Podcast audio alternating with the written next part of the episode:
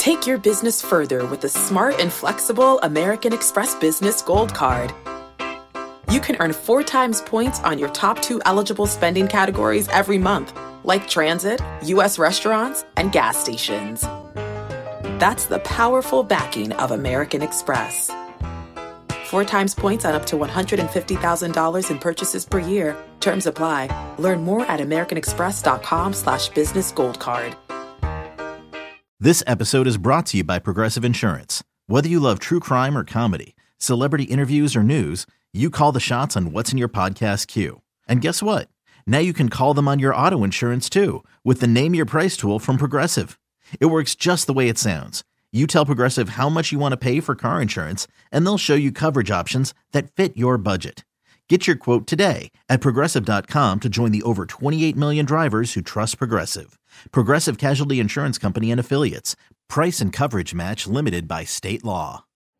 In celebration of opening day, we've got a special episode of the Moth podcast for you. The theme is baseball and the surprising ways it connects people. I gaze out at the players on the field, and then I, uh, I look over at my dad, and I, I realize that in the silence between us, that something has changed. It's like I'm seeing him for the first time. Two stories about baseball, family, and so much more. The episode's available right now. Subscribe to the Moth podcast to make sure you hear it. Yeah, there should be some passion. This doesn't have to be boring, boring, boring.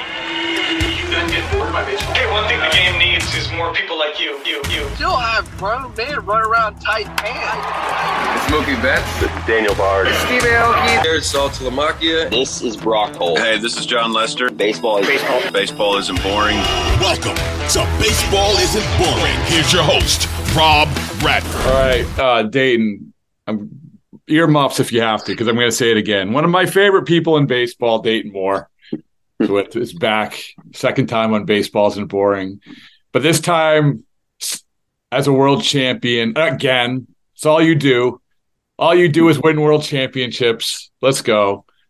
How you feel? Well, well, it was fun. It was great to be a part of of CY staff, and you know, watching him and Bruce Bochy work together, and and just really validating um, you know what we all know. I mean, when you have a general manager and a manager that are committed to the same things, I mean, there's no gray area. The players all know, the staff all knows, the you know the scouts, the player development people know what the vision is, and and those two complemented each other so well. And of course, you know, great support from ownership and Ray Davis, and you know, allowed CY to to go get Boch and then to make the moves that that he was able to make, and uh, not only in the offseason, but at the trade deadline. Because, Rob, I mean, CY, he had to remake the entire pitching staff pretty much mid year with the injuries that we had, and to be able to go get Scherzer and Montgomery, and without Jordan Montgomery and and uh, and Chapman, you know, I'm not sure, you know, we are world champions. I mean, we had a lot of guys step up and do mm. tremendous things, and that's not to say other guys wouldn't have, but the stability that Chappie gave us in that bullpen, especially when we traded for him, you know, earlier, you know, in June, and uh, and then what Montgomery did for the rotation uh, the second half of the season was was spectacular. You know, a lot, Dayton, a lot, and I want to ask you a little bit about. You know, we're always learning, right? You win with Kansas City, but you go to a different place, much like Atlanta before. You learn something, you learn something, you learn something. But you had mentioned the the trade deadline acquisitions, and and this has come up a lot because we have Breslow with Boston, we have CY in Texas, these players who are doing it, and the understanding when you get to that deadline about the impact. Number one, the impact that these players would have, and number two, getting the right players, and number three, maybe prioritizing something a little bit different because you were a former player if you could talk about sort of what, looking at what he did from your perspective, what that was like. Well, a lot of thoughts come to mind, and, and you're right. I mean, it's um, you know, first of all, you know, when, when you make a deal at the deadline, um, there's some predictors I think that fuel you, that are catalysts in your decision making, and one certainly the players are performing well. And, and and not only are they performing well, but there's just something special with the chemistry, the attitude, the expectations of the player, the selflessness of the players and the team at the time. The general health of the team has to be considered as well. you know, the hungerness of the team.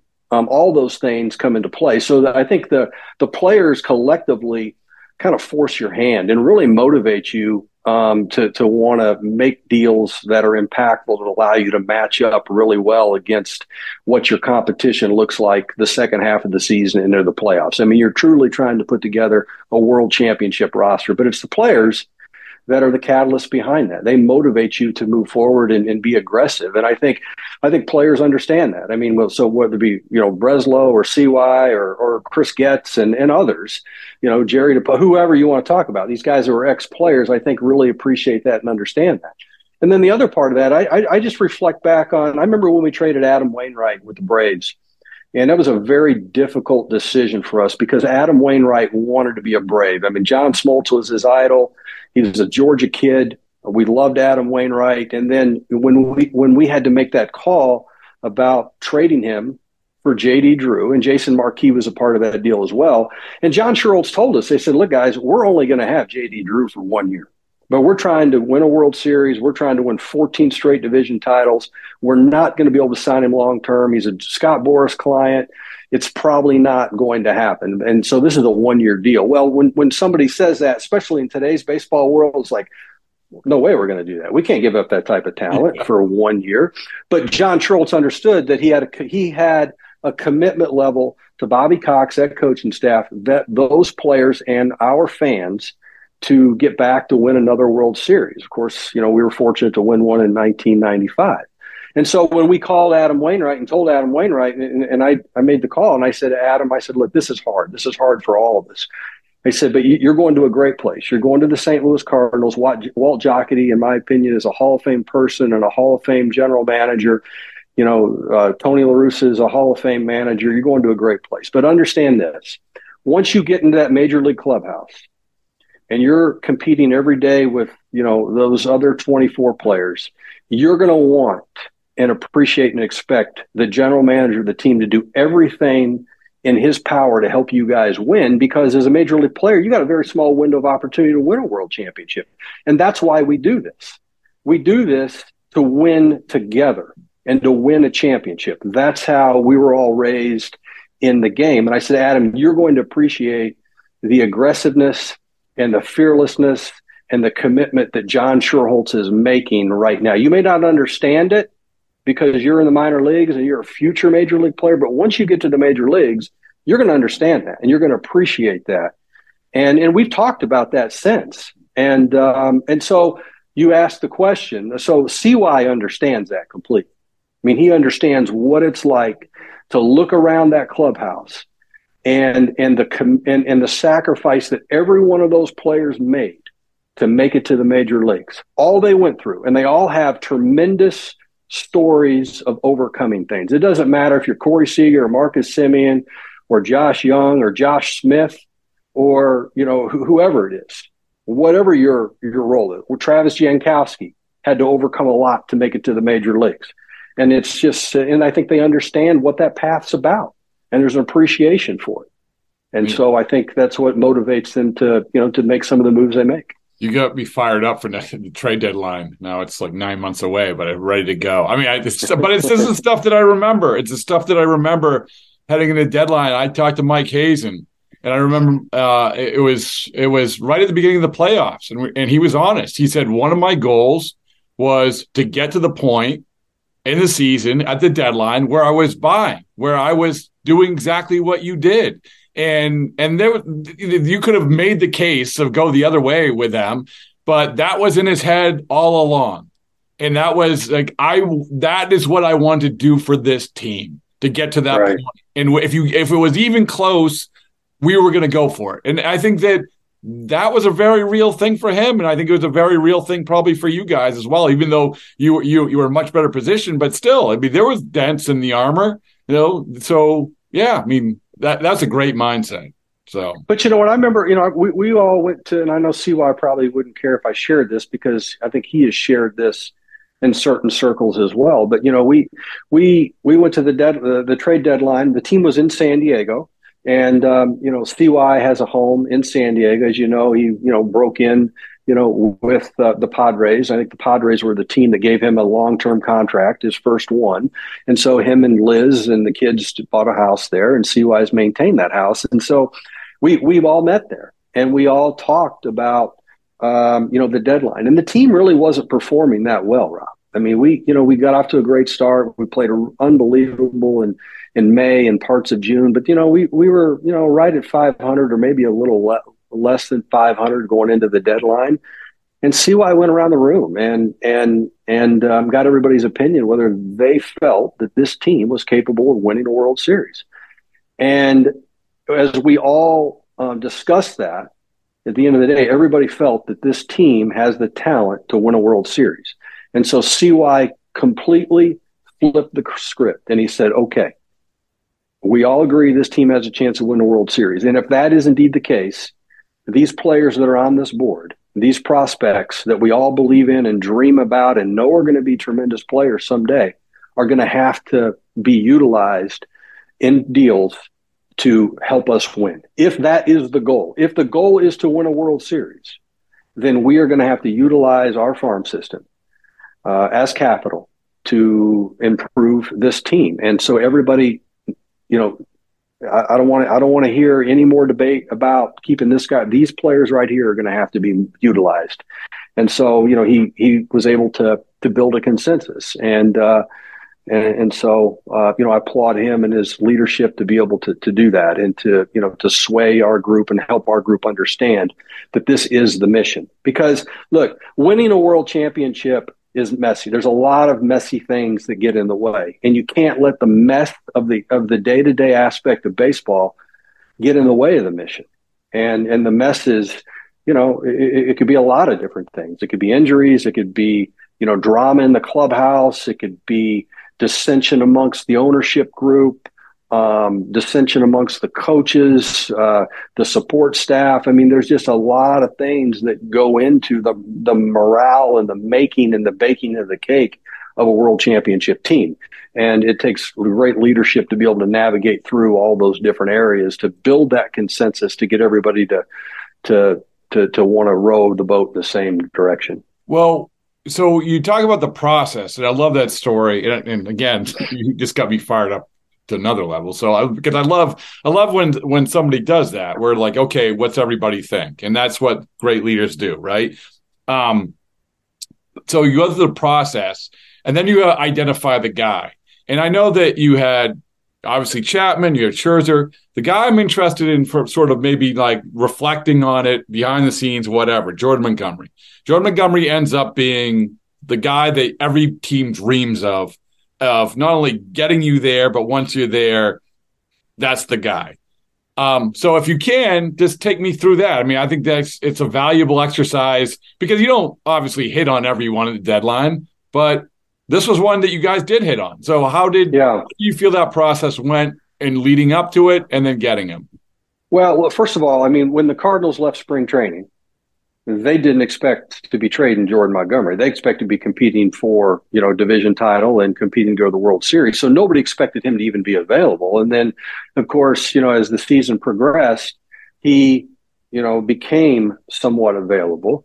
And so, like any other team, we began to follow him, track every single one of his starts, have scouts there in the stands, and we began to, you know, continue to to to, to you know navigate through that process. Mike Parnell, who's the director of professional scouting with the Rangers, did an unbelievable job of making sure that we stayed focused on the players that that that our scouting staff and and our R and D and analytics and felt that could help us uh, win a championship. And so, you know, CY just uh, as as all good general managers do, taking all the information and uh, was laser focused on the pitchers that that made sense to us. Uh, you know, you know Nathan Eovaldi. Um, we you know we we didn't expect him to be on the IL as long as he was the second half, um, but we knew he might have to go on the IL. Obviously, Jacob Degrom was on the IL. Uh, Dane Dunning was performing unbelievable. Jon Gray had a great stretch, but you know he was starting to be a little inconsistent. And so it became very clear if we're going to win, we have to reshape and remake this starting rotation. Scherzer was available, Montgomery was available. Again, when you broke camp, nobody, none of us in baseball would have predicted they'd be available. So you have to have some good fortune and some opportunity that presents itself. And so I credit CY and our staff for taking advantage of that opportunity, the players that were available to us. And and so, you know, obviously him and him and uh, Mo, you know, came to an agreement and a deal that could be done. But you know, Jordan's a he's an he's a pitcher and he can, he, you know, he can command his fastball on both sides of the plate. He lands his curveball. He's fearless with his changeup. The changeup gets him back into count if he's behind. He fields his position incredibly well. He does a lot of things that starting pitchers must do to be successful, not only over 162, but win in in the playoffs. He doesn't beat himself. Uh, he's very just very consistent with you know what he does and the team responds to that as well. I mean, when you have pitchers that know how to put the game in rhythm, and I mean by that throwing strikes, executing pitches, working quickly, fielding their position, it, it makes the defense perform better. And we already had a, a, very you know exceptional defense, but those same defenders, obviously the guys hitting it, it gets them off their legs. They get in the dugout, and the game gets in rhythm. And Jordan Montgomery, you know, exemplifies you know what I think is a winning starting pitcher. Well, you, you know, we knew Eovaldi had the mentality to do what he did, right? I mean, this is the he, he had enough of a track record to to know that when he was going to get on that stage, it probably was going to be pretty good.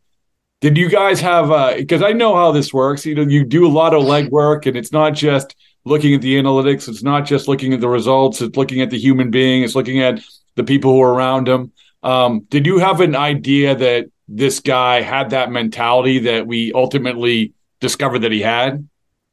Well, you know, CY, I credit him. When I first joined the Rangers in, in November of last year, and um, and then I'd been talking to CY for about a month or so, you know, leading up to joining the Rangers, and you know, we had had discussions, but CY and our staff identified him early, and you know, CY is big into competitive spirit, desire to compete, be a teammate, pitch to win, play to win.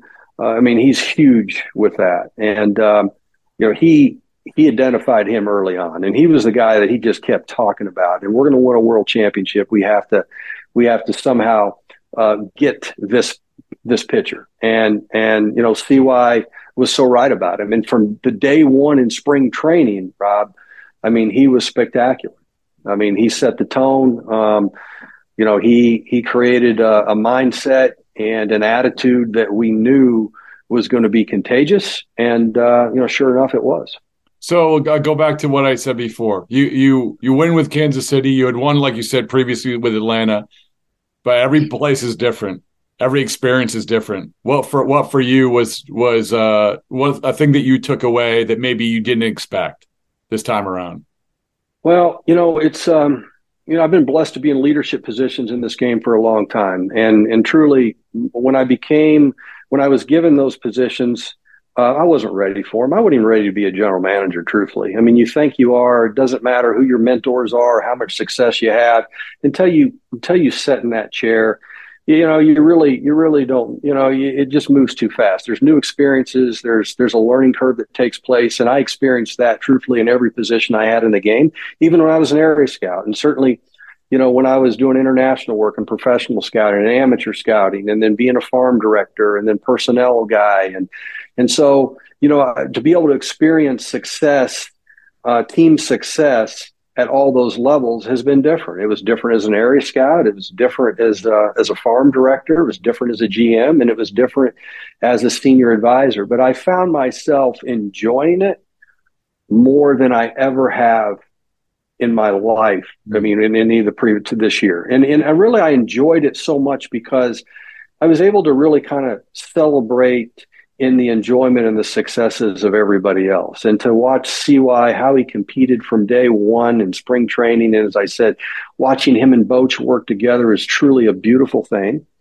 Um, and, and how much sacrifice our scouts and our development people and to watch their families. And, you know, when you're a GM and you're, when you're young and you're doing it for the first time, you, you know, you, you, really don't know even know what to look for, right? And then as a GM, you're just so focused on making sure that the team does everything possible to to win. And, and the thing I learned in Atlanta after all those years is it's hard to win. It's mm-hmm. hard to win a World Series. We had what I felt the best talent and the best team many a year when the postseason began. And, you know, we won one world championship. And, you know, we were a part of four World Series during that period of time. And uh, but only won one, and so when we got in Kansas City, I knew our window was was probably a lot shorter than Atlanta would be, and so the effort and the intensity and the drive to win once we got there was like any no other experience that that I that I'd had in the game. And then once we got in, you know, we're the last team in the American League to get in this year with Texas. Hmm. And you know, C and I, CY and I talked about this very thing. I said, CY, you know, we, we, got a good team, and we got some stars that have a chance to carry this team through the playoffs. I said, but think about everything that we went through this year over 162, the injuries. Uh, you know, some of the the, the the, the trades we had to make because of the injury, poor performance, uh, inconsistency with the team. You know, it was so hard to get here. Let's enjoy it. I want you to enjoy it. And it's going to be my job to help you and your family and the rest of our guys enjoy it. Because I didn't enjoy it either, Rob. I mean, I didn't. But, uh, and so that's the main thing I was trying to do.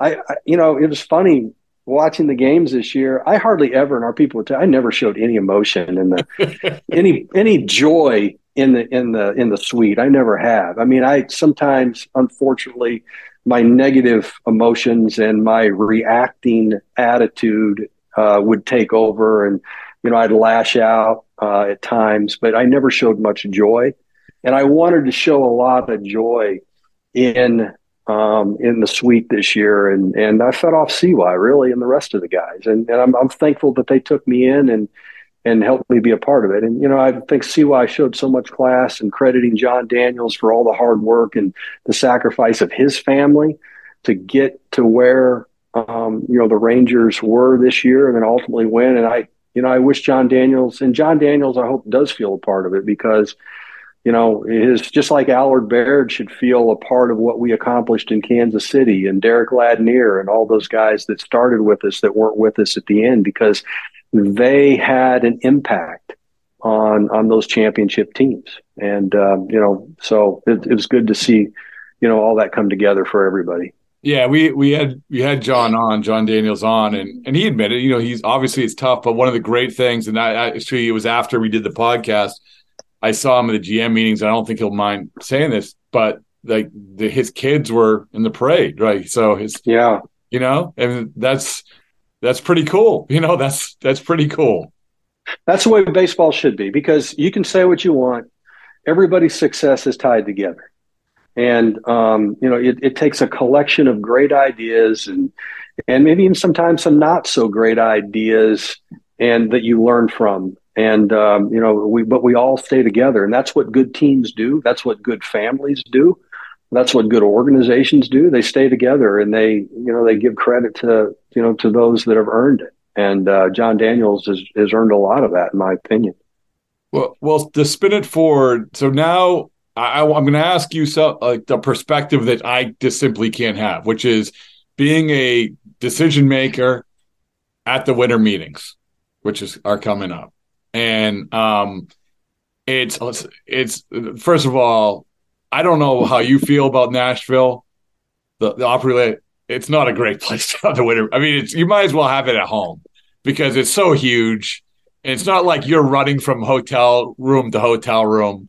Um, but what is it like for you at the winter meetings? And I know that what happens typically is you get a suite and you have a, your your people there, and you're in the suite, and, and snacks all over the place and starts to smell and everything else, but because you're in there all the time.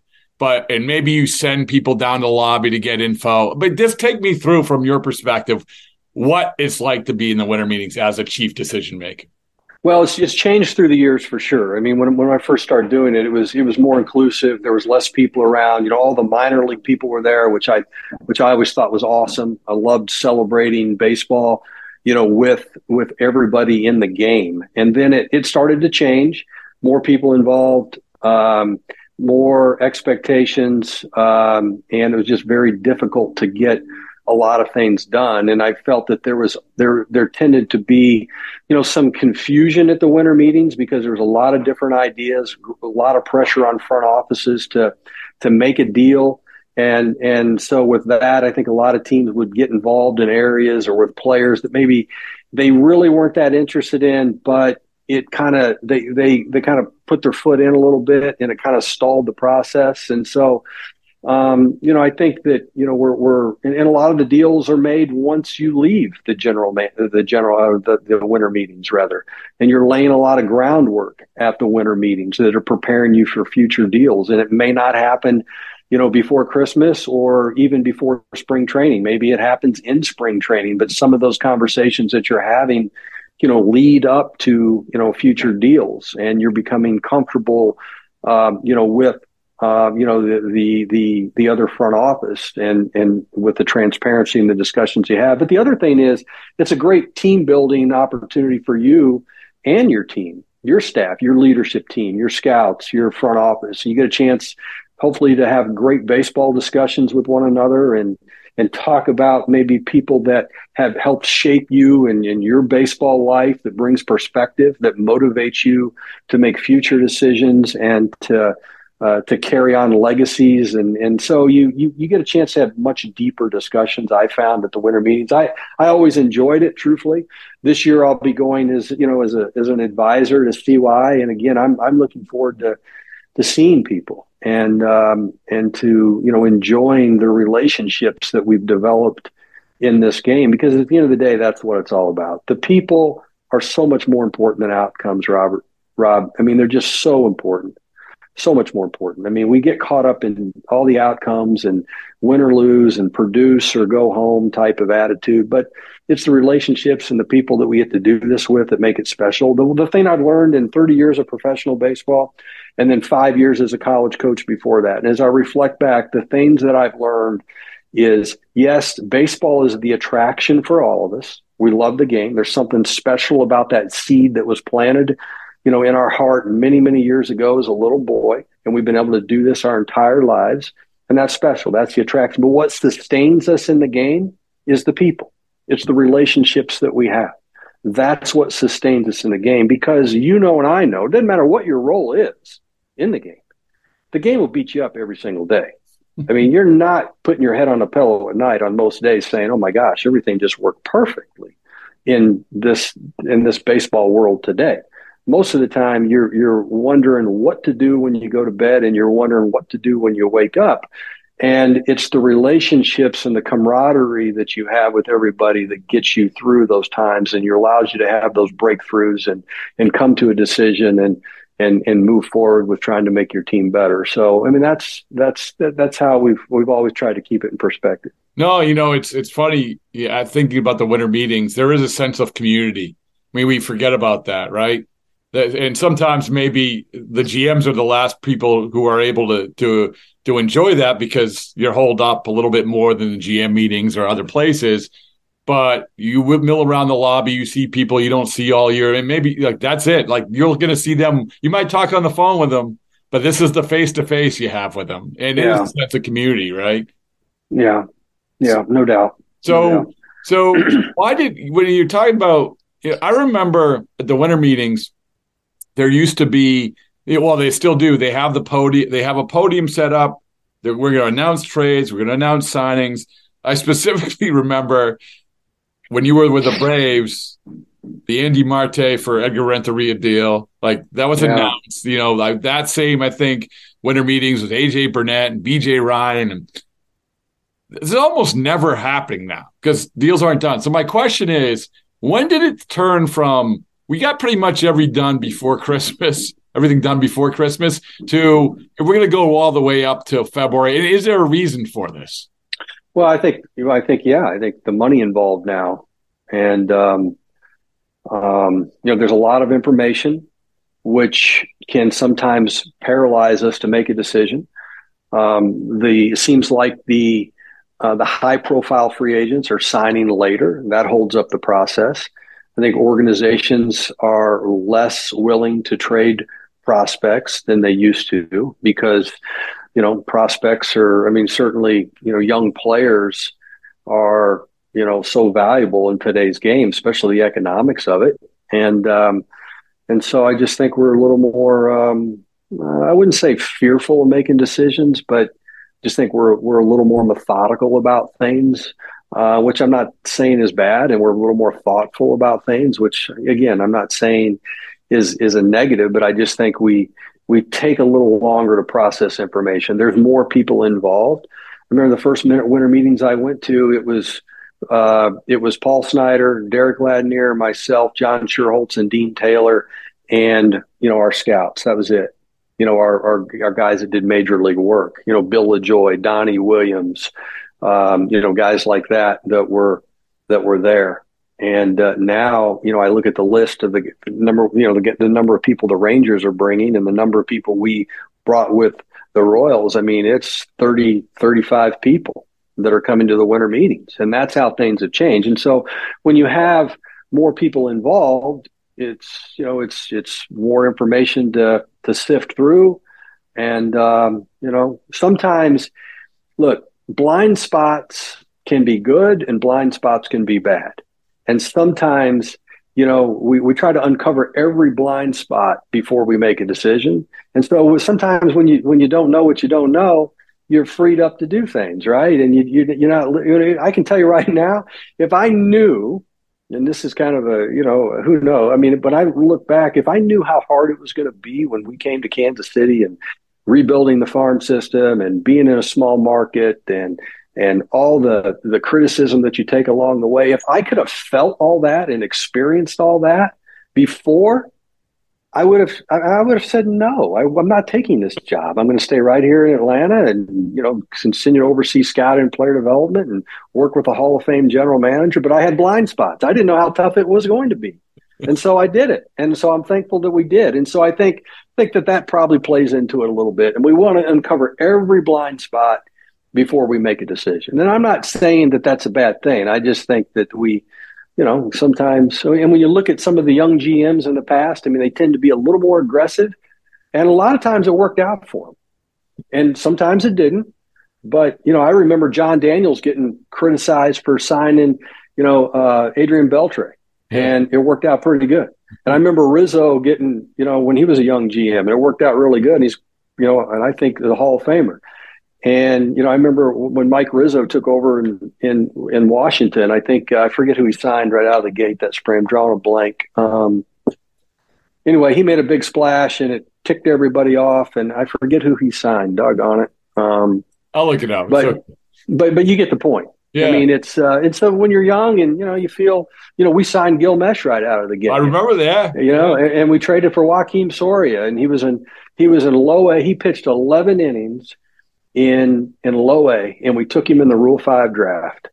And I remember thinking, our guys were saying, "Yeah, I think he can pitch for us in the major leagues this year." And I'm going, "Okay." I didn't even question it. Our scouts said, Louis Medina said, "You can pitch in the major leagues for us." Today, we would have freaking said, "Well, we don't have enough information. you know, what's the data say, and what have you?" I mean, but Louis was down there in Mexico and saw him pitch in right place, right time, working as a scout, and said, "Take him." And so we took him, and you know, we end up and we traded for Brian Bannister that year too, and um, um, in that first winter meetings. But you know, as a young person, you just you got a little more blind spots, and so you think you're invincible a little bit, and you hadn't made enough mistakes yet. But I remember something Pat Gillick told me one time, and Mike Arbuckle confirmed this because he used to say it all the time as well. But Mike Arbuck, or Pat Gillick used to say, if you're not making mistakes, you're probably not aggressive enough. Mm. And I've never ever never ever forgot that. That's pretty good. And and we had a JP JP Ricciardi was talking about the thing that he, when he talked to Billy Beane, he, he would say focus on who you're getting more than that's right. on who you're giving up. Right. I agree with that. I, I agree think, with that. 100%. I think that's lost. I mean, from from my perspective, I think sometimes that's lost. That's so. right. I think I think that's I think that is so so wise and um, you know so important. Focus on what this particular player or players mean and what they do to blend in with your current roster to help your team win. And and like I said, you you, you know, baseball's too unpredictable, and um, you know, focus on what you're getting, not what you're giving up. Bill, I have to ask any any. You have a lot of winter meetings memories. but there's always good stories. you always you know usually involves an agent's like coming in throwing stuff around a room or I don't know. I mean, or was any good any good maybe just one any good winter meeting stories?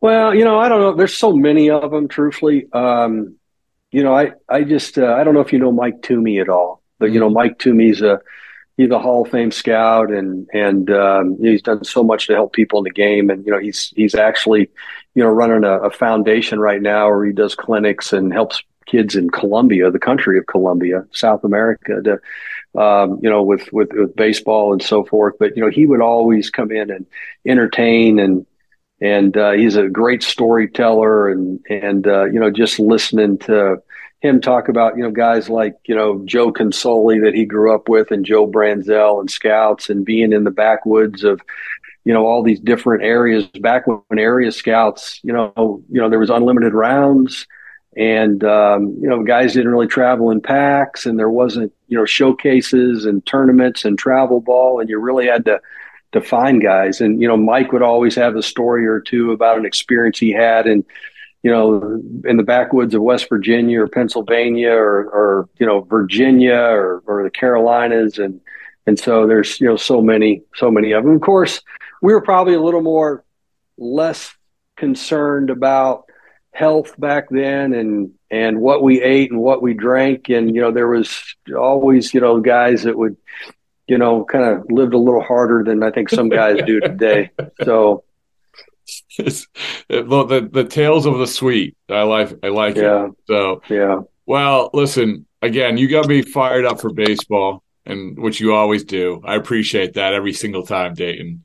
Um, All right, Rob. I appreciate you as well, and thanks for thanks for having me. Yeah.